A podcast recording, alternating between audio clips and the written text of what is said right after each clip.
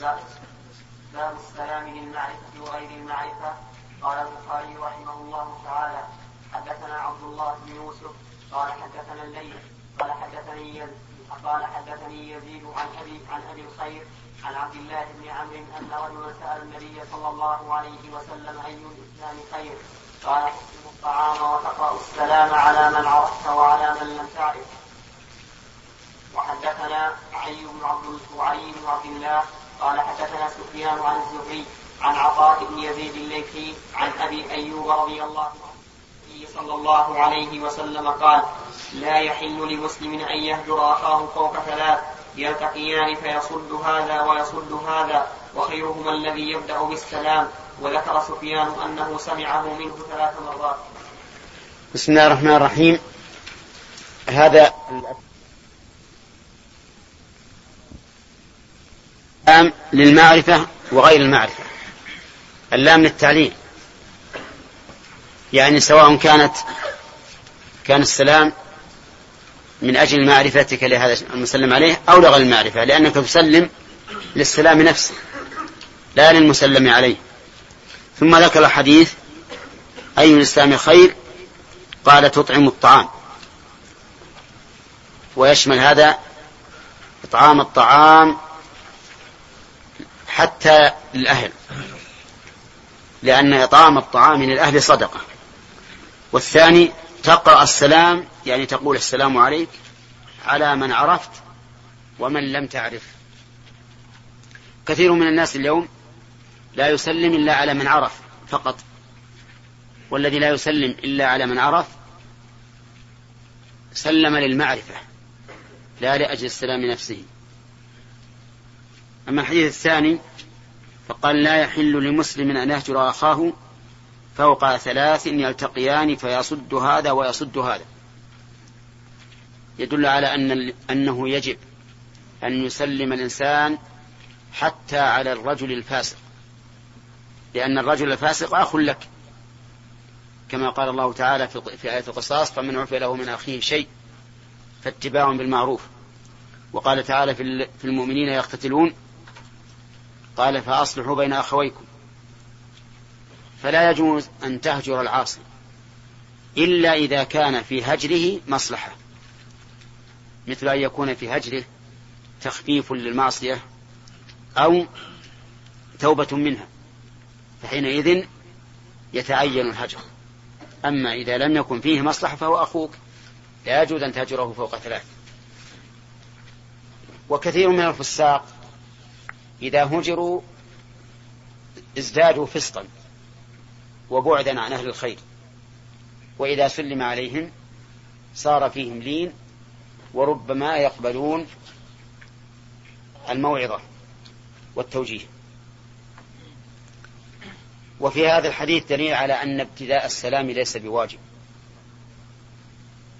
وعلى هذا فيكون قوله صلى الله عليه وسلم في حديث أبي هريرة حق المسلم على المسلم ست وذكر منها إذا لقيته فسلم عليه أن هذا الحق ليس بواجب لأنه لو كان واجبا ما رخص في الهجر لمدة ثلاث ثلاثة أيام. ويستفاد من هذا الحديث أن الهجر يزول بالسلام لقوله وخيرهما الذي يبدأ بالسلام وهو كذلك. لأنك إذا قلت السلام عليك فقد خاطبته وبهذا يزول الهجر. نعم. نعم. ليس مقيدا بثلاثة أيام وإنما يجوز للمصلحة أن يهجر أكثر من ثلاثة أيام. تستدل بحديث عائشة يجوز للمصلحة بإيش؟ يجوز الهجر بأكثر من ثلاثة أيام كشهر أو شهرين. نعم. لقصة عائشة مع ابن الزبير. نعم. هذا صحيح. إذا كان لمصلحة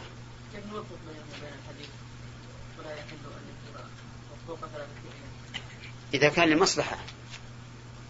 إذا كان لمصلحة. ومن المصلحة أن أن يكون هذا تعزيرا للمهجور يعني تصلح به حاله. وقد هاجر النبي صلى الله عليه وسلم كعب بن مالك وصاحبيه إلى خمسين ليلة نعم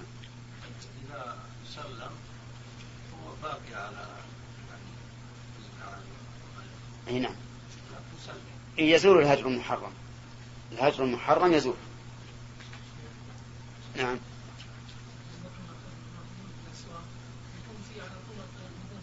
إيش؟ كان يمر بالاسواق أو بالاماكن يجد على طول الطريق ناس وكل مر على رجل يسلم عليه. إي نعم ما في شك. هذه السنة. الآن لو لو فرضنا قلنا لك مثلا كل رجل يلاقيك سيعطيك عشرة دراهم. وصار كل رجل يلاقيك يعطيك عشرة دراهم. تمل ولا ما تمل ها؟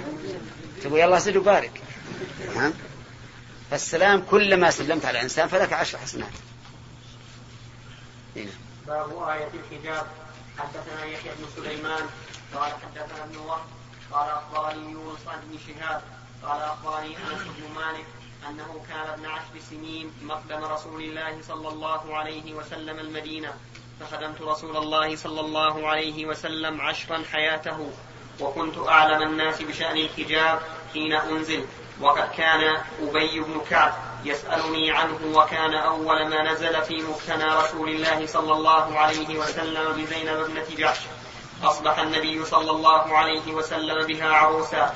فدعا القوم فأصابوا من الطعام ثم خرجوا وبقي منهم رهط عند رسول الله صلى الله عليه وسلم فأطالوا المكث فقام رسول الله صلى الله عليه وسلم فخرج وخرجت معه. كي يخرجوا فمشى رسول الله صلى الله عليه وسلم ومشيت معه حتى جاء عتبة حجرة عائشة. ثم ظن رسول الله صلى الله عليه وسلم أنهم خرجوا فرجع ورجعت معه حتى دخل على زينب. فإذا هم جلوس. فإذا فإذا هم جلوس ولم يتفرقوا لم لم يتفرقوا. فإذا هم جلوس لم يتفرقوا فرجع رسول الله صلى الله عليه وسلم ورجعت معه حتى بلغ عتبة عتبة حجرة عائشة فظن أن قد خرجوا. فرجع ورجعت فإذا هم قد خرجوا فأنزل آية الحجاب فضرب بيني وبينه سترا. هذا آية الحجاب يعني احتجاب زوجات رسول الله صلى الله عليه وسلم عن الناس.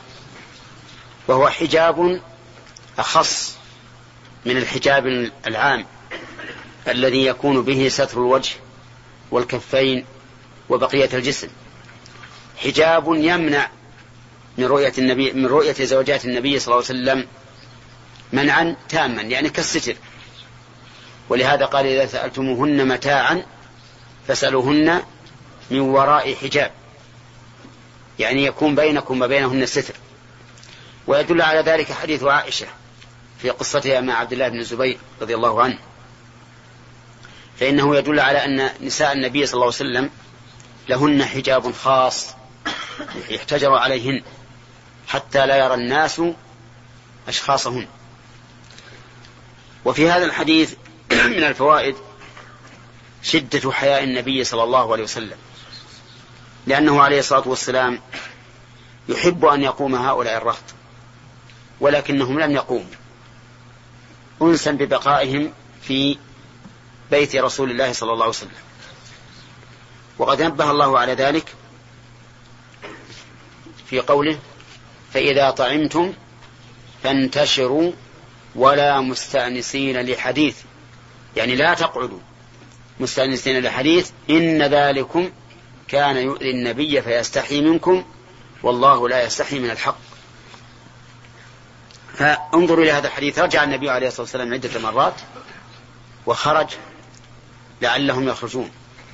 وفي هذا دليل على أن من اللباقة وحسن الخلق أن يفعل الإنسان الفعل الذي يدل على مراده بدون أن يصرح بالقول.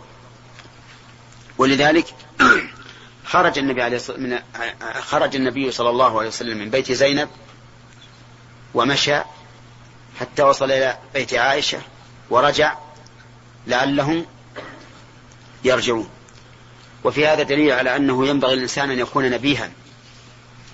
فإذا شعر بأن صاحبه لا يريد هذا الشيء فلا ينبغي أن يحرجه. ويلجئه إلى أن يصرح بالكلام الذي قد لا يكون مرغوبا فيه لا من جهته ولا من جهتهم. وفيه أيضا مشروعية الوليمة لأن الرسول صلى الله عليه وسلم دعا القوم فأصابوا أصابوا من الطعام. نعم نعم.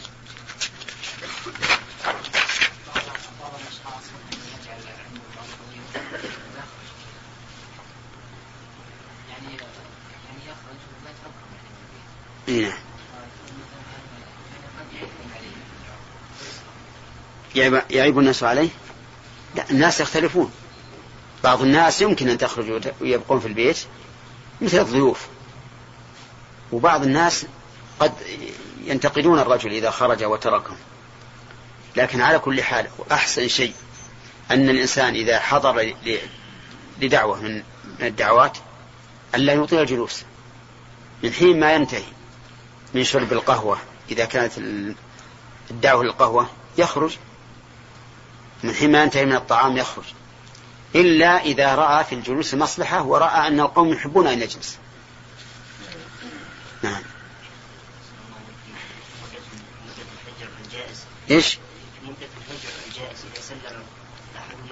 عليه إي نعم. يجب يجب عليه الرد.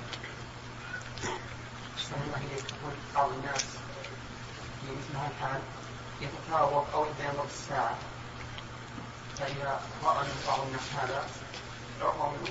هذه من علامات. يعني مو لازم إن الإنسان يقوم مثلا يخرج من البيت. قد يكون نظر للساعة مثلا إشارة إلى أنه يرغب أن هؤلاء يخرجون. أو مثلا يتكلم يقول مثلا قصر الليل نعم. أو يقول مثلا أوقات الأوقات ثمينه ينبغي الإنسان أن يحفظها فيما ينفع. الإنسان الذكي يعرف كيف يتخلص. نعم. حدثنا أبو النعمان قال حدثنا معتمر قال أبي حدثنا أبو مجلس عن أنس رضي الله عنه قال لما تزوج النبي صلى الله عليه وسلم زينب دخل القوم فطعموا ثم جلسوا يتحدثون فأخذ كأنه يتهيأ للقيام فلم يقوموا فلما رأى ذلك قام فلما قام قام من قام من القوم وقعد بقية القوم وإن النبي صلى الله عليه وسلم جاء ليدخل فإذا القوم جلوس ثم إنهم قاموا فانطلقوا فأخبرت النبي صلى الله عليه وسلم فجاء حتى دخل فذهبت أدخل فألقى الحجاب بيني وبينه وأنزل الله تعالى يا أيها الذين آمنوا لا تدخلوا بيوت النبي الآية قال أبو عبد الله فيه من الفقه أنه لم يستأذنهم حين قام وخرج وفيه أنه تهيأ للقيام وهو يريد أن يقوموا نعم. قال حدثنا إسحاق قال أخبرنا يعقوب بن إبراهيم قال حدثنا أبي عن صالح عن ابن شهاب قال أخبرني عروة بن الزبير أن عائشة رضي الله رضي الله عنها زوج النبي صلى الله عليه وسلم قالت كان عمر بن الخطاب يقول لرسول الله صلى الله عليه وسلم احجب نساءك. قالت فلم يفعل وكان أزواج النبي صلى الله عليه وسلم يخرجن ليلا إلى إلى ليل قبل المناصع. خرجت سودة بنت بنت زمعة وكانت امرأة طويلة فرآها عمر بن الخطاب وهو في المجلس فقال عرفتك يا سودة حرصا على أن ينزل حرصا على أن ينزل الحجاب. قال فأنزل الله عز وجل آية آية الحجاب.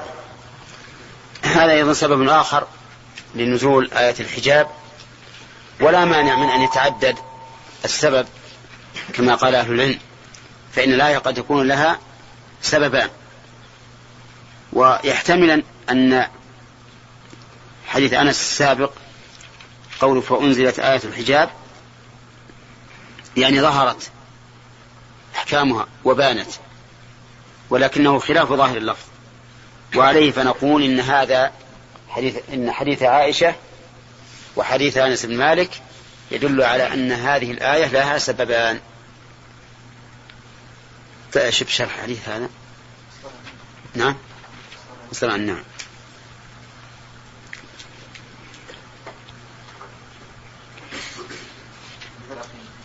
حديث عمر. قال حدثنا ولأبي ذر حدثني إسحاق وابن راهوية كما جزم به أبو, أبو نعيم في مستخرجه قال أخبرنا يعقوب بن إبراهيم. ثبت ابن إبراهيم لأبي ذر قال حدثني أبي إبراهيم بن سعد بن إبراهيم بن عبد الرحمن بن عوف. عن صالح وابن كيسان عن ابن شهاب الزهري أنه قال أخبرني بالافراد عروة بن الزبير بن العوام أن عائشة رضي الله عنها زوج النبي صلى الله زوج النبي صلى الله عليه زوج زوج زوج النبي صلى الله عليه وسلم سقط زوج النبي إلى آخره لأبي ذر. قالت كان عمر بن الخطاب رضي الله عنه يقول لرسول الله صلى الله عليه وسلم يا رسول الله احجب نساءك فإنه يدخل عليك البر والفاجر. قالت فلم يفعل صلى الله عليه وسلم. وكان أزواج النبي صلى الله عليه وسلم يقولن للبغاز للبول والغائب ليلا إلى ليل قبل المناصع بكسر القاف وفتح موحدة أي جهة المناصع موضع معروف بالمدينة خرجت ولأبي ذر فخرجت سودة بنت زمعة القرشية أم المؤمنين رضي الله عنها ليلة من الليالي وثبت بنت زمعة في رواية أبي ذر وكانت امرأة طويلة فرآها عمر بن الخطاب وهو في المجلس فقال لها عرفتك ولأبي ذر عن الحموي والمستملي عرفناك يا سودة حرصا نصب نصب نصب مفعولا له. نصب نصب. نصب مفعولا له لقوله عرفته على أن ينزل على أن ينزل الحجاب. قالت عائشة فأنزل الله عز وجل آية الحجاب سقط لفظ آية لأبي ذر واستشكل بأنه ثبت أن قصة زينب كانت سببا لنزول آية الحجاب فتعارضا وأجيب بأن عمر حرص على ذلك حتى قال لسودة ما قال فوقعت القصة المتعلقة بزينب فنزلت الآية فكان كل من الأمرين سببا لنزولها. وأن عمر تكرر منه هذا القول هذا القول قبل الحجاب. وبعده أو أن أو أن أو أن أو أن عمر أو أن عمر تكرر منه هذا القول قبل الحجاب وبعده أو أن بعض الرواة ضم قصة إلى أخرى وقد سبق موافقات وقد سبق موافقات عمر رضي الله عنه في سورة الأحزاب. نعم. طيب.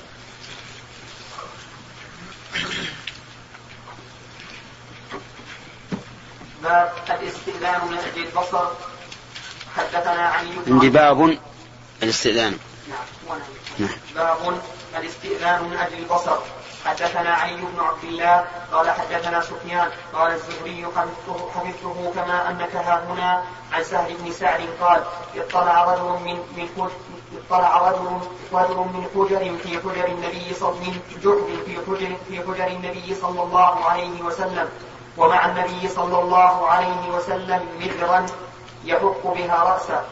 فقال لو أعلم أنك تنظر لطعنت بها في عينك إنما عند به. لطعنت به في عينك إنما جعل الاستئذان من أجل البصر. حدثنا مسدد قال حدثنا حماد بن زيد عن عبيد الله بن أبي بكر عن أنس بن مالك أن رجلا اطلع من بعض حجر النبي صلى الله عليه صلى الله عليه وسلم بمشقص أو بمشاقص فكأني أنظر إليه يفتن الرجل ليطعنه. هذا الحديث كما سمعتم فيه دليل على أنه لا يجوز للإنسان أن يطلع على بيت غيره وأنه إذا اطلع على بيت غيره فقد أهدر حرمة عينه وأنه يجوز لصاحب البيت أن يفقع عينه برمح أو مدرة أو أي شيء أو أي شيء أراد. وليس هذا من باب دفع الصائل ولكنه من باب عقوبة الجانب.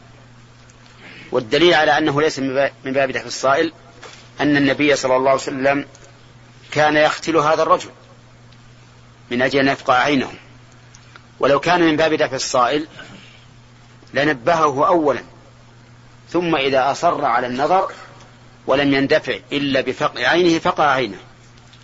ولكنه لما لم يفعل عليه الصلاة والسلام وجعل يختله دل هذا على أن فقع عين الناظر من باب إيش؟ من باب عقوبة الجاني وليس من باب دفع الصائل وعلى هذا فيجوز أن تتخت له حتى تضرب عينه بمسمار أو غيره. طيب. هل مثل ذلك الأذن؟ يعني لو أن أحدا تسمع إليك من جخر في الباب هل لك أن تجرح أذنه؟ قال أهل العلم لا ليس كذلك لأن الإدراك بالبصر والاطلاع على العورات أعظم من الاستماع. وأيضا الاستماع لا يكون إلا بعد رفع صوت. وإذا رفع أهل البيت أصواتهم حتى خرج إلى السوق فهم الذين رفعوا أصواتهم.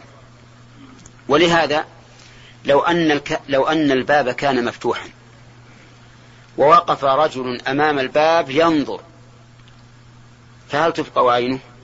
لا. ليش؟ لأن التفريط من أهل البيت. هم الذين لم يوصلوا الباب. لكن إذا كان الباب موصلا وجاء إنسان ينظر فإن هذا جزاء فإن هذا جزاؤه. وفي هذا دليل على أن الاستئذان له حكمة وهو النظر. وقد قال الله تعالى يا أيها الذين آمنوا لا تدخلوا أبوة غير بيوتكم حتى تستأنسوا.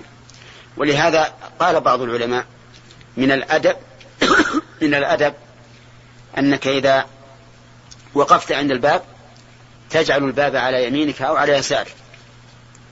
حتى إذا جاء من يريد أن يفتح الباب لم تكن تنظر إلى البيت إلا بعد أن يفتح. يعني مثلا إذا كان الباب على اليسار تقف أنت على اليمين إذا كان على اليمين تقف على اليسار. وهذا لا شك أنه أدب حسن. لا سيما مثل الأبواب القديمة التي يكون فيها فتحات بين الجدار والباب فإنه من المستحسن أن تكون على اليمين أو الشمال من أجل إذا جاء أحد يريد أن يفتح الباب ولا سيما إذا كان من النساء لا تنظروا فإذا أنت لا تنظروا إليه نعم إيش؟ إيش؟ بعض البيوت فيها فتحات يعني القادم المراه أو اي واحد هذا ما في بأس. ما في بأس ان إن صاحب البيت ينظر إلى إلى إلى إلى القارع إلى قارع الباب. لأنه ربما يكون عدو. يخشى منه. نعم يا وليد. نعم.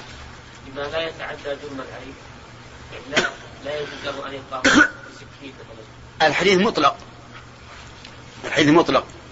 وأهم شيء العين التي حصل بها النظر كما تقطع اليد التي حصلت بها السرقه اما نعم لو تعمد لو تعمد ان ان يكون الطعن ينفذ إلى دماغه فهذا لا يجوز اهم شيء الذي رخص فيه هو فق العين فقط نعم ان عمر انه كان يقول النبي صلى الله عليه وسلم وما يرضى. نعم. الله عليه وسلم يقول والله إن إن الله لا يغار وإن لا إن فلان لا يغار وإن غير منه والله غير منه. نعم. كيف يجمع بين هذا وبين نعم. الجمع بينهما أنه ليس ليس فيه محذور. يعني كون نساء النبي صلى الله عليه وسلم يخرجن كما تخرج النساء ليس فيه محذور في الأصل. أقول ليس فيه محذور. لكن من كلام من كمال إكرام الصحابة للرسول صلى الله عليه وسلم أحبوا أن النساء تكون محتجبة حتى عن الناس. يعني لا يرون ولا أجسامهم.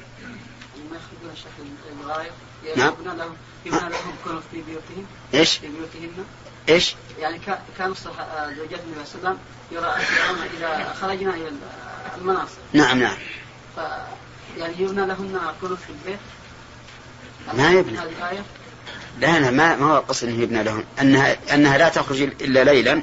في وقت لا يكون الناس فيه يعني جالسين. يعني ما ما ترى. باب دين الجوارح دون الفرج. حدثنا الحميدي قال حدثنا سفيان عن ابن طاووس عن عن أبيه عن ابن عباس رضي الله عنهما قال لم ارى شيئا. لم ارى شيئا أشبه باللمم من قول أبي هريرة.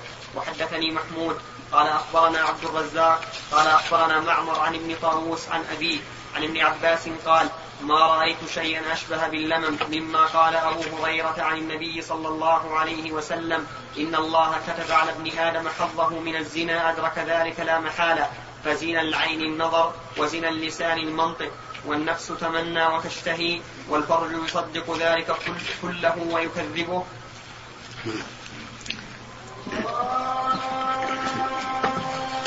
الجوارح دون الفرج حدثنا الحميدي قال حدثنا سفيان عن ابن طاووس عن أبيه عن ابن عباس رضي الله عنهما قال لم أرى شيئا أشبه باللمم من قول أبي هريرة.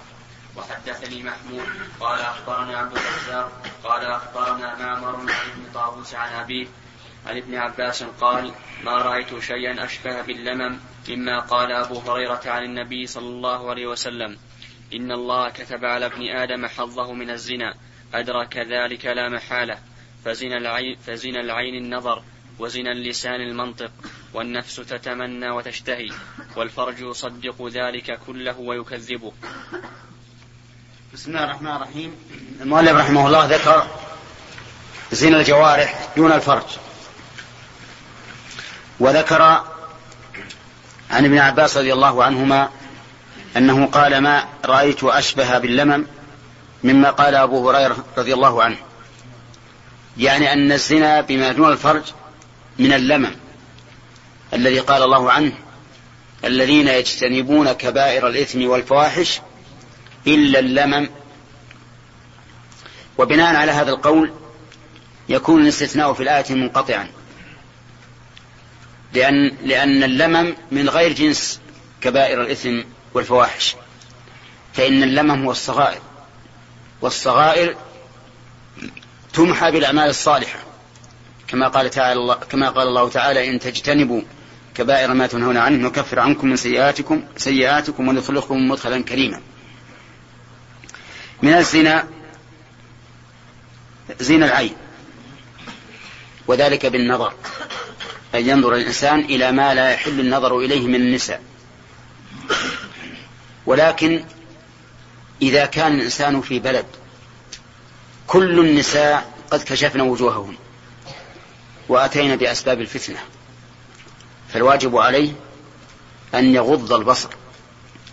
والنظرة الأولى معفو عنها يعني النظرة التي تأتي بغتة لا يحس بها الإنسان معفو عنها.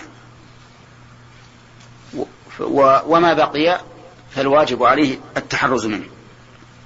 زين اللسان المنطق. ربما يتكلم الإنسان مع امرأة ويتمتع بالحديث معها. إما ت... إما تمتع بالمنطق وحسنه وإما تمتع بالشهوة وكلاهما حرام.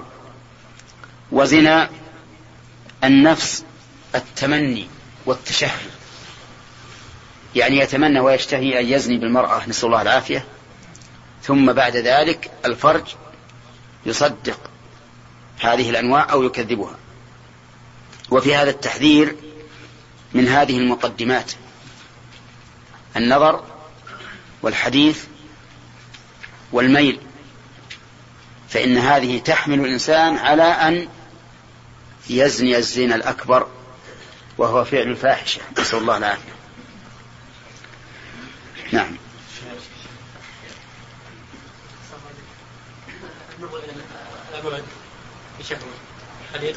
نعم. إي نعم. النظر إلى الامرد بشهوة أخبث من النظر إلى المرأة.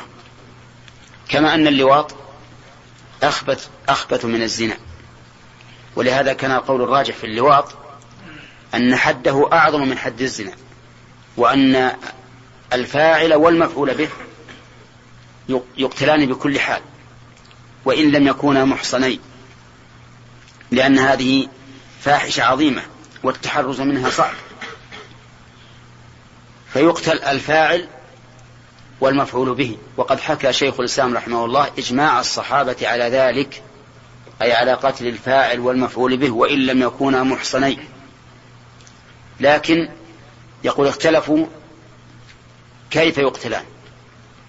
فقال بعضهم يحرقان بالنار. وقال آخرون يرجمان بالحجارة. وقال آخرون يلقيان من أعلى مكان في البلد ويتبعان الحجارة. المهم أن الصحابة أجمعوا على قتل الفاعل والمفعول به لأن فساد هذا عظيم. يصبح الرجل بل يصبح الرجال كلهم كالنساء. واعلم أن المفعول به تنكسر نفسه. حتى ينظر إلى الرجال كما تنظر المرأة إلى الرجل. نسأل الله العافية. وحينئذ يكون رجال الأمة كنسائها ولذلك كان جرمه عظيما. أعظم من الزنا. فمن نظر إلى الأمرد بشهوة فهو والعياذ بالله نسأل الله يحمينا وإياكم كالذي ينظر إلى النساء بل أشد. ولهذا قال بعض أهل العلم اتقوا المرد فإنهم أشد فتنة من العذارى يعني من النساء الأبكار. ولكن هذا عند عند بعض الناس أما بعض الناس والحمد لله ينظر إلى هؤلاء كما ينظر إلى أي إنسان عادي. نعم.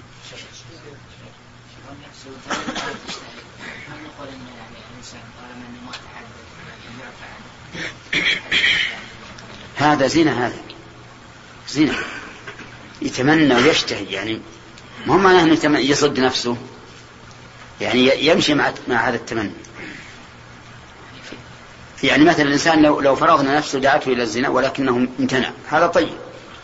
لكنه يمشي يمشي مع هذا التمني. لأنه إذا مشي مع هذا التمني في النهاية يقع. نعم. طيب إذا كان في البلد نساء كاشفات. نعم. وينظر إليهم. لا يعني لا يتحرك شهوته عادي هل يقع بهذا ولا ولا إلا إذا تلجأ شهوه ظاهر الآية الكريمة العموم. يجب عليك أن تغض أن تغض البصر. كذلك قال النبي عليه لك النظرة الأولى وليست لك الثانية.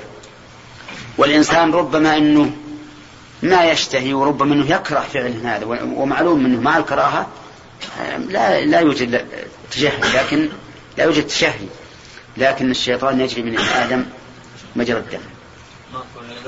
ولهذا شوف التعبير القرآني ولا تقربوا الزنا. نهى عن قربه لأن من قرب ولج نعم. ما إذا لا يجب أن يكف مطلقا. يجب أن يكف مطلقا. نعم. ثلاثة. نعم. باب التسليم والاستئذان ثلاثة. حدثنا إسحاق قال أخبرنا عبد الصمد قال حدثنا عبد الله بن المثنى قال حدثنا ثمامة بن عبد الله عن أنس رضي الله عنه أن رسول الله صلى الله عليه وسلم كان كان إذا سلم سلم ثلاثا وإذا تكلم بكلمة أعادها ثلاثا. وحدثنا هذه كان في هذا الحديث لا تفيد الاستمرار والدوام بل هي لا تفيده مطلقا. وقد مر علينا أن كان ليست للاستمرار بل هي للاتصاف بالصفة. ولهذا تجد في الحديث كان النبي صلى الله عليه وسلم يقرأ في الجمعة بسبح والغاشية. وكان يقرأ بالجمعة بالجمعة والمنافقين. لو قلنا كان الاستمرار حصل بذلك إيش؟ تعارض. لكنها لا تفيد الاستمرار. إنما قد تفيد الاستمرار بقرينه خارجية. كان النبي عليه الصلاة والسلام إذا سلم سلم ثلاثا. من المعلوم أنه لن يكرر السلام. لكنه غاية ما يكل يعني الحد لكن الحد الأقصى لسلامه ثلاث مرات. يعني يسلم إذا لم يسمع المسلم عليه أعاد. إذا لم يسمع أعاد. حتى يسمع. أيضا الاستئذان يستأذن ثلاثا. يعني إذا جاء إلى إلى إلى بيت الشخص استأذن مرة إن لم يؤذن له أعاد ثانية وثالثة كما يأتي بالحديث الذي بعده. إذا تكلم أيضا أعادها ثلاثا. يعني كل ما تكلم يعيدها ثلاثا؟ لا. لكن إذا لم تفهم عنه أعادها ثلاثا. وبعد الثلاث هل يعيدها؟ لا. لأنه إذا تكلم ثلاث مرات ولم يفهم المخاطب دل على أحد أمرين. إما بلادة لا منتهى لها أو لا بلادة فوقها وإما غفلة فليس أهلا لأن يكرر. وهذا أيضا في غير مقام التعليم. أما في مقام التعليم فالظاهر أن الإنسان له أن يعلم ويكرر حتى يفهم عنه. لكن في الكلام السائر هذا لا يزيد على ثلاث. نعم.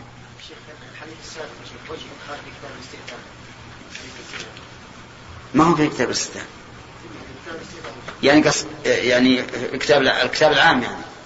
أنا ظننت به في الباب اللي معنا.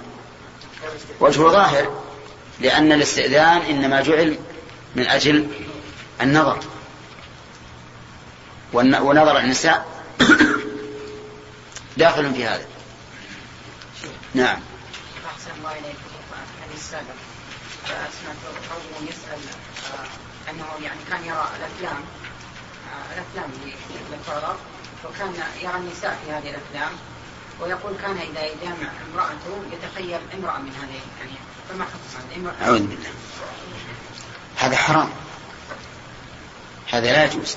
هو انتهى عن مشاهدة الأفلام ولكن يقول الآن يعني أتخيل امرأة إذا جامع فما شي بارك الله فيك. انصح قل إنك إذا فعلت ذلك لن تتلذذ بمجامعة أهلك إلا حيث تعتقد أنك تجامع المرأة اللي كنت تخيل.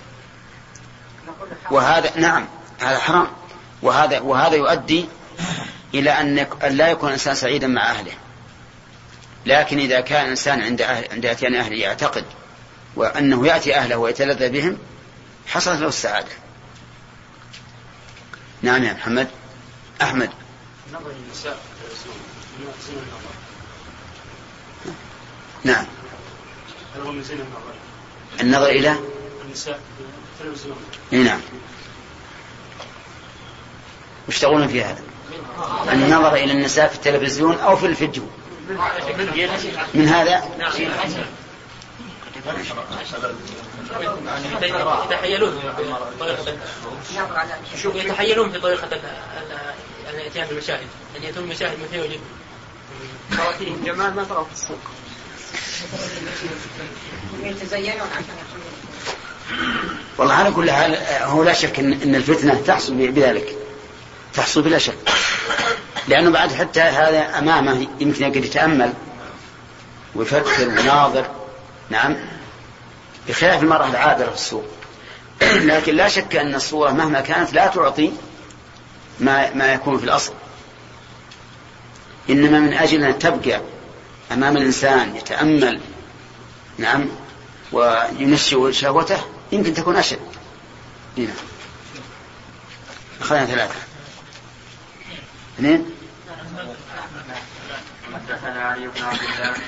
قال حدثنا سفيان قال حدثنا يزيد بن حصيفة عن بس بن سعيد عن أبي سعيد الخدري قال كنت في مجلس من مجالس الأنصار إذ جاء أبو موسى كأنه مذعور فقال استأذنت على عمر ثلاثا فلم يؤذن لي. فرجعت فقال ما منعك؟ قلت استأذنت ثلاثا فلم يؤذن لي فرجعت. وقال رسول الله صلى الله عليه وسلم إذا استأذن أحد أحدكم ثلاثا فلم يؤذن له فليرجع. فقال والله لتقيمن عليه ببينة أمنكم أحد سمعه من النبي صلى الله عليه وسلم؟ فقال أبي بن كعب والله لا يقوم معك إلا أصهر القوم. فكنت أصهر القوم فقمت معه. فأخبرت عمر أن النبي صلى الله عليه وسلم قال ذلك. وقال ابن مبارك أخبرني, أخبرني ابن عيينة قال حدثني يزيد عن بس أن قال سمعت أبا سعيد بهذا. هذا أيضا الاستئذان إذا استأذن الإنسان ثلاثة ولم يؤذن له فليرجع. لأن هذا يعني إذا استأذن ثلاثة فلم يؤذن له لا يخلو من أحد أمرين. إما أن يكون صاحب البيت غير موجود وإما أن يكون موجودا لكن لا يحب أن يأذن لأحد. فارجع. بل لو فرض أنه فتح لك الباب وقال لك ارجع. ترجع ولا لا؟ ترجع. وهذا أزكى لك كما قال تعالى وإذا قيل لكم ارجعوا فارجعوا ما هو أزكى لكم. لكن هذه القصة مع عمر رضي الله عنه فيها إشكال. لأن أبا موسى روى الحديث. ومعلوم أن الحديث يقبل ولو من راو واحد. فكيف طلب عمر بينة لأبي موسى؟ ليش شطر أبو موسى ثقة. روى حديثا عن الرسول صلى الله عليه وسلم. لو قلنا بأن لا نقبل الحديث إلا مع شاهد ضاعت كل الأحاديث التي, لا يرويها إلا صحابي واحد. فماذا نقول؟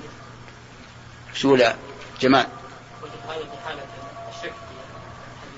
نعم. فليستثبت. نعم. نعم. نعم. خالد. عمر إنما أراد من الناس أن يثبتوا في حديث النبي عليه الصلاة والسلام ولا يلقي الإنسان الحديث هكذا. وانما اراد منهم الحث وهو لا يشك في أبي موسى وإنما يخشى من أناس يأتون أقل من أبي موسى. يلقون الأحاديث هكذا ولا يثبتون منها وينسبونها للرسول. مم. والله أعلم إن هذا الفعل كان غير معروف يعني في في في توسط الصحابة. فإنما طلب البينة لكي يقيم علمه. كان غير معروف هذا الفعل. إلا قليل من الناس يعني وروى عنه يرسل أيوه شيء نعم. نقول إن هذه القضية كانت بين أبي موسى وعمر إن أبي موسى كان متواعد مع عمر رضي الله عنه ان أن يذهب إليه. فلما ذهب إليه ورجع فحب أن يعني يبين لكن هو قال أن الرسول قال إذا استأذن ثلاث- ثلاثا فلم يدن له فليرجع لأن لأن هذه لأن أبي موسى حب ان أن يبرئ نفسه. ان هذا الكلام مما اشتهر في عهد الصحابة يعني كتاب السودان هذا مشهور ان عمر كان يروح مع الرسول هو أبو بكر دائما معه. فاستغرب إن هذا الأمر ما يكون وصل لي مع إنه أقرب الناس إلى الرسول صلى الله عليه وسلم. يعني معناه زيادة تثبت.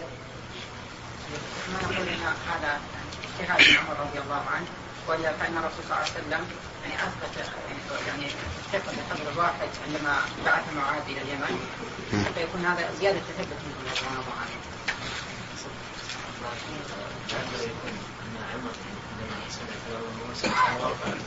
ها؟ ما يخل ما يخل لأن الحقيقة يعني التعليلات اللي التي ذكرت فيها بعض الشيء. لما نشوف ربما يط- يطلع منكم تعليل